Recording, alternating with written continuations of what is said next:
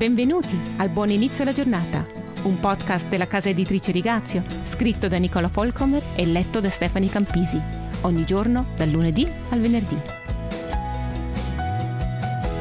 Gli annunci di giudizio di Dio non sono mai un vicolo cieco.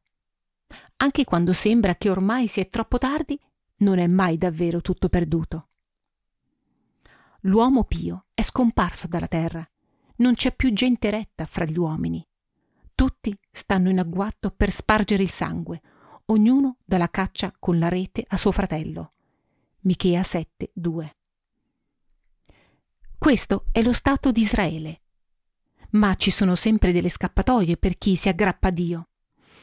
Anche se la crisi non può più essere evitata, il matrimonio non può più essere salvato, la divisione della Chiesa non può essere evitata, la malattia non può essere curata, c'è sempre una via d'uscita, una mano tesa di Dio in mezzo alle onde impetuose, una verga, un bastone nella valle oscura, messaggeri di Dio che trascinano i giusti fuori da Sodoma e Gomorra appena in tempo. Ora devi uscire dalla città e abitare nei campi e arrivare fino a Babele. Lì sarai salvato. Lì il Signore ti libererà dalla mano dei tuoi nemici. Michea 4,10. Ma io cercherò il Signore, aspetterò il Dio della mia salvezza, il mio Dio mi ascolterà. Michea 7,7. Non ti rallegrare per me, o mia nemica, se sono caduta, mi rialzerò. Se sto seduta nelle tenebre, il Signore è la mia luce. Michea 7,8. Quale Dio è come te, che perdoni l'iniquità e passi sopra la colpa del resto della tua eredità?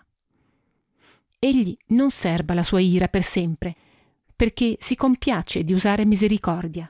Egli tornerà ad avere pietà di noi, metterà sotto i suoi piedi le nostre colpe e getterà in fondo al mare tutti i nostri peccati. Tu mostrerai la tua fedeltà a Giacobbe, la tua misericordia ad Abramo, come giurasti ai nostri padri fin dai giorni antichi. Michea 7, 18-20. Un'anteprima che ci dà speranza per un finale glorioso della storia. In questa tensione tra la gloria futura e lo stato attuale, il profeta ci ricorda come navigare attraverso questa tensione, spiega che la guida di Dio è uno stile di vita, non un elenco di meccanismi. Se seguiamo le sue vie, resteremo protetti.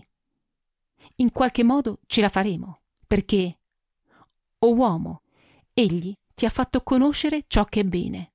Che altro richiede da te il Signore se non che tu pratichi la giustizia, che tu ami la misericordia e cammini umilmente con il tuo Dio? Michea 6, 8.